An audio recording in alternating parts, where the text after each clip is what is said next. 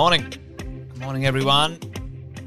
Great to see a bunch of you guys on right now. A little bit later today, but uh, you know, as they say, better late than never. Friday, Friday, as some say it. Morning, Alison. Morning, Brendan. Stephen, Sean, and James and Hardik. Good to see you guys. Thanks for joining. Wonderful to hang out uh, again, as always. Anyone who's new, my name down there, Jason Witten. Been property investing over 20 years, coaching property investors just like you over 18 along the way. Learned a few things each morning. Get to share them with you with a bit of a wealth coffee chat. so, welcome along. Welcome along. If you're new, let us know. Give us a shout out in the chat. Say hello. Hey, good morning, James, and good morning, Margaret. Good to see you guys there. Hey, today I thought I'd talk about something. It's an interesting one. You can see one of um, my properties, investment property. Um, settled it in February 2020, uh, which was which is kind of cool. Uh, bought it off the plan. Some of you guys know. Um, some of you guys know uh, this property. We um, we had a couple of them for our investors, and uh, some of you guys might have even bought uh, this property in in um, in Canberra. So purchase this property, and I, and I want to talk about you know capital growth is not linear, and at the moment, what's going on um, out in the out in the world of uh, uh, out in the world of um, what do you call it uh, data land, right? Uh, there's a bit of a movement around making the uh, the data in real estate kind of in real time, like the stock market, which is which is completely flawed, right? Um, it's it's stupid. Real estate does not move, does not transact, does not have the speed of market that share markets do, and any attempt to do that is, in my mind, completely flawed because there's there's human uh, interaction in it where the share market is quite detached from its value. It's it's nice. Like you don't you don't go, oh, I love the look of an Apple share. I love it. It just looks so great. You know, I've got a great view.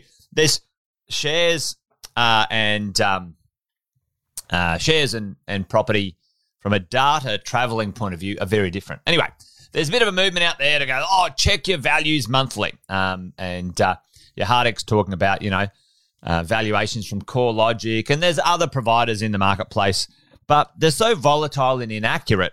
Um, I want to talk about, you know, what provides growth today, or you know how growth comes, because you guys know we've talked about this before. Capital growth is not a linear process. Okay, it's not a linear process. So let me go back to my. This is my. Um, uh, this is one of my properties. You know, bought in February. Like, hey, it's up. You know, technically, if I if I look, you know, from February to March, you know, 630 to 687, woohoo, I've made money, right? And, and, and that, and that was bullshit anyway. But, you know, this is a little bit of data. Uh, and then I've like go, oh, in April, 666, I've lost money, right? You know, like this is so stupid. And then now in, in May, oh, 632, I've lost more money, you know, and then, oh, I'm back up, 652. And then, you know, hey, 667, yay, yay, I've made money. Oh no, I've lost money. I've made money. I've lost money. You know, oh now losing more money. And, you know, like, like that is stupid. Like month to month, analyzing a property like that, right? How dumb.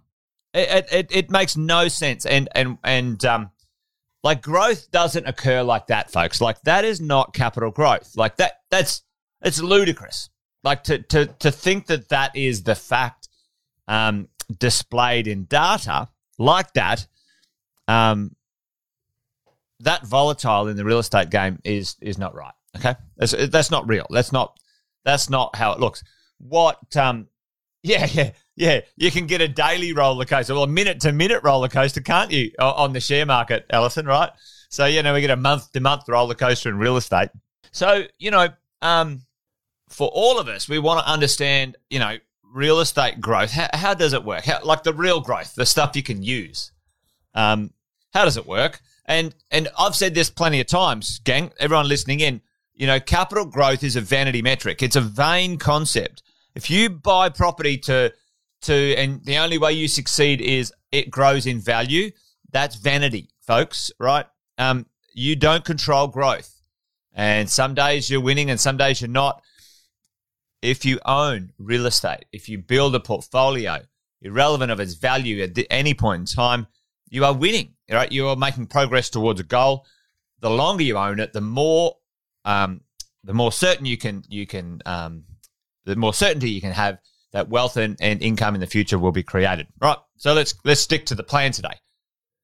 So how does these 15 year cycles uh, occur? Because, you know, at the end of the day, you know, November 20, you know, oh, I've made money. And then, you know, oh, it's flat, you know, and I've had no growth, blah, blah, blah, blah. Oh, it's up, it's up, you know, let's go. Yay, whatever. And if we fast forward to today, you know, $888,000. So, you know, um, happy days. You know, I'm a happy guy. But if I would have been tracking my property portfolio, and let's say it went flat for a while according to that that data, maybe one, two, three years. Team, you know, I, I see people giving up. I see people chucking their toys. I see people having a little cry in the corner. Oh, my property went down. I lost money. It's a bunch of shit. The only time you ever lose money in real estate when it comes to your values is when you sell. Um, and uh, I wanted to sort of touch base on that today. How do you know that the the capital growth is real, and, and and what triggers like true capital growth. And Sam and I were talking the other day, um, and um, uh, he mentioned something at mentoring the other night, and he calls it mean reversion. Mean reversion. Now, that's a very technical term. It's out there. You can you can search it, but basically, what happens? Mean reversion, um, or uh, the idea that your property is banking, right? Um, yep. Uh, rent, when the rent rents increase, your property or your assets often are banking value that is unrealized, right? So there is realized growth, right? Let's let's talk about what that what that might be. We'll put it up here. There's realized growth, which is the stuff you see immediately, and there's the banked growth. Okay, so realized growth is pretty easy. Right now, you know, I bought something and it went up in value. Okay. Now that's, um, that's, uh, you know, uh, happens in a momentum market, momentum market. Now, often in a value market, a value market, which means you're buying something fantastic uh, for the money when it comes to value. And we mentioned this yesterday. Uh, Alison brought it up, I think yesterday or the day before you know, you're buying a quality location, like a crazy quality location, with a crazy quality property, um, with uh, crazy quality like infrastructure and um, uh, amenities and stuff around it, which would then attract uh, an exceptional quality tenant, right? So, in a value market, these things, the quality of the location, the quality of the property, the quality of the infrastructure, the quality of the tenant, it gets banked, team. It gets banked. Okay. But it's unrealized. I think that's how you spell it. Unrealized growth. Okay. It's unrealized growth. So it's building up, it's banking up. Think of this it's like a volcano, like a bottle of champagne. If you shake it, or a bottle of Coke, you shake it, it's got some pressure. Okay. And what are the things that help us as property investors realize this banked unrealized growth. When we invest in quality things and have um, have great pieces of real estate, great assets, um, but they haven't seen growth in either the value or the rents, more importantly, what builds up? What are the things that are going to help that unrealized growth pop and um, in Sam's words from the other night, the mean, the mean, the, the average growth that we missed comes uh, in a fast way in one or two years or whatever it might be. All right. So we're going to talk about that today. So, hey, morning, Ben. Good to see you, mate. So let's have a t- number one and, and chuck it in the chat for me if, if you think you know. What are the things that build up, that get saved up, that gets banked for the growth pop, uh, the mean reversion later on? Okay. Hey, morning, uh, Nekar. Good to see you. So, number one, you're looking at it right now. What do you think this is? Um, tell me what this chart is. Um, yeah, tax depreciation. Yes, Hardik. Like the value of a new property versus an old property gets saved and banked for later. Um, but um, yeah, time certainly, Alison. So as time goes by, what are the things that are occurring in the marketplace that are kind of being that that are being literally banked and saved up? Um, that are going to make the values pop. So this one right here, this is a chart of inflation, right? Inflation. So if you think about this, every year that goes by, a certain um, things get more expensive, and and you'll probably see, you know, uh, if you haven't already, uh, if you're building, uh, I told you guys yesterday, the day before, I'm building a house, and and the cost of me building my house, an investment property, has gone up. It's seventy one thousand dollars increase. Um, uh, because of the shortage and the inflationary issues to do with uh, constructing real estate right now. So, you know, but inflation, you know, 2%, 2%, you know, 1%, 2%, 3%.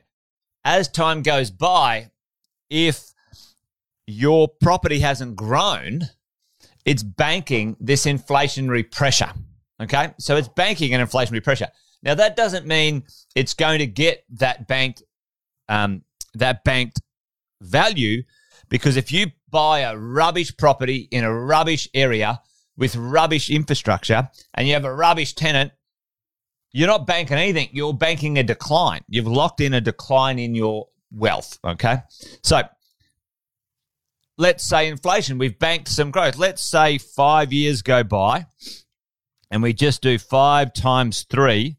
That is a potential 15% pop of value banked because of inflation. Everyone following along? Okay, so and what else will will pop the values when um when uh, the timing is right? Well, things like mortgages, right? So if you have a look at here, call it you know 2016, the cost of a mortgage is literally 50% less. Okay, 50% less in real cash terms. So when it's less expensive to buy a piece of real estate, all right, we get a pop. We get a pop in value. Okay, so so technically, technically, other than when APRA and those guys got involved, technically, if this was very linear, you could say they uh, anyone could afford to buy a property for fifty percent more than in 2016 with the same income in 2022. Now that's not exactly right, but it's certainly about 20% more right now with the same income from 2016. Okay. So, boom, we've got inflation saved up for um, over five years. We've got low interest rates. Now, that doesn't mean everybody is going to run out because interest is uh, money is cheap. It's it's not. Um, that's not the only thing. What what else? What else happens? All right. Well, there's another thing that gets saved up and, and, and pops for people too. You know, the rents, the rents start to go up. Okay. You know, if you have a look at this, you know, on average in some of these cities, you know, uh, 10%, uh, 14%, 16%, 13% for houses, you know, 11%, 9% in apartments, 21% in apartments in Darwin, crazy times. Um, like, so what else is happening is the cost of renting is going up, right? So the cost of renting's going up. The cost of money's getting cheaper. We've saved some inflation up, okay, because that's the true sort of underlying cost pressure building up. Um, so there's these things. It's, it's the reason this thing's going to pop and blow its blow its stack, or you know, give us the mean reversion, the saved up, the banked equity, the banked growth that we that we desire. Um, and one little thing to, to point out here, folks, this is why for me, we chatted chatted about it the other day. This is why I think Melbourne, Melbourne, um, is the value market right now. I believe Melbourne's the absolute value market uh, out there in the in the marketplace because um, everywhere else has had actually a, a much better time of it, folks. Much better time of it than Melbourne. and Melbourne is still uh, what is it six or oh, five or six million people? I think five or six million people.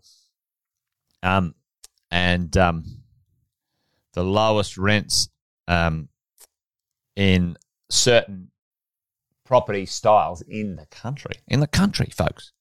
Anyway, you wait till there's a bunch. Wait, you wait till there's a hundred or two hundred thousand people come next year or the year after for immigration, right? It's going to happen, ladies and gents. So we've saved it up. We've got pressure. We've got pressure in interest rates. We've got pressure in rents going up. Um, let's have a look at what's going on. And this is, I showed this one the other day. The um, the proportion of somebody's income to pay the rent is at literally all time highs. Okay, all time highs for rent versus buy. Okay, so we've got another little pop up going there. Consumer confidence. Now this is um um it's gone back up again like this. Couldn't find the the full chart, but again, you know, people are confident. They're feeling good. Like you know, lockdowns have finished, and you know, other than Omicron and all that sort of other rubbish, whatever's going on, people are feeling a little bit more confident. You know, they're out there in the marketplace looking around. Um, and then the other thing, uh, which is, you know, putting pressure in a negative way, is like, you know, there's been no construction, folks. And then, you know, the supply chain is absolutely polaxed, right? So um, when we're looking at this market here and we're saying, all right, where is this unrealized growth? Unrealized growth when you you bank it, but you didn't see it, so you can't use it yet. Um, we need to think about what that means. Okay, and there's uh, there's multiple other ones as well. There's infrastructure projects, right? Melbourne and Brisbane, like insane infrastructure projects, um, being poured in. You know, Brisbane's pretty.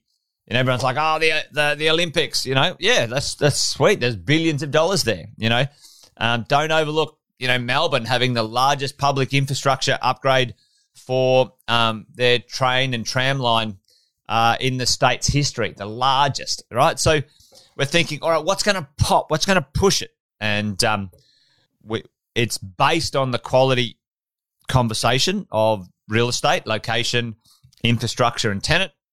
Um, but you've banked the growth. It, it, you didn't get growth. You didn't get growth. It's either realized or unrealized. Okay, that that's that's the way we need to look at um, property and understanding that growth, capital growth in real estate is not a linear process, never has been, never will be. Uh, growth in anything is never linear, ladies and gents. You, me, the stock market, the property market, um, as we go. So hopefully that made sense. You know, uh, it was a little bit sort of bitsy today in a few of those charts, but I just wanted to show you, like, you know, if your properties haven't grown yet, you know, if you're back here, folks, you know, um, if you're back here, you know, uh, if you're back here, well, you can't really see that now, but um, I, I'll go back here. Uh, if you're back here at 622, you know, and it looks like, oh, I even lost money. I went from 684 to 622. I've lost money. Boo hoo hoo. Like, like, seriously, get over yourself. This is not how the world works. This is not real estate. Real estate is what have we banked and it's going to realize itself over the next 10 to 15 years, maybe sooner, maybe later. If you've purchased a good property, then it's going to be on. And then you let it do its thing. And then, you know, one day you wake up and you've got some equity in the bank that you can use and realize. Anyway, hopefully that made sense. Oh, I'm going to sneeze. Hang on. well, that was beauty. Ah, live television and stuff like that. Anyway, um, Alison, yes, uh, Wealth, Wine, and Wisdom is on tonight. Join myself and Andy uh, for almost almost the final Wealth, Wine, and Wisdom of the year. Thanks, Graham. And um, yeah, that's it. Wealth Coffee Chat done. Hopefully that made sense. If it didn't, let me know. But uh, yeah, get, you know, remember, we bank future value. How do we get to realize it? The quality of the real estate in the right location with the great infrastructure attracts the right tenant waiting for compounding growth. That's it, Hardik. Hardik. But sometimes you do have to have a good look at yourself and your portfolio. And if you've got properties in places where the banked potential is never going to be realized because there's not enough pressure. There's not enough pressure in those locations to realize the bank growth. Then you have to cut and run um, in average properties. And Sean's right. Like you never sell. Um, but there's one bit before the never sell, Sean. It's the buy well. And if you don't get the buy well right, you have to flick the piece of rubbish real estate you got. Then you buy well, and then you'll never sell. All right. Thanks, team. You guys are awesome. Join me tonight with Andy Fenton, financial planner extraordinaire, while we when we chew the fat about what's going on, as we always um, uh, as we always do on a Friday evening. All right, you guys, be awesome. Take care. Have an awesome day. And uh, yeah, bye for now. Join me tonight. You guys know, bring it on.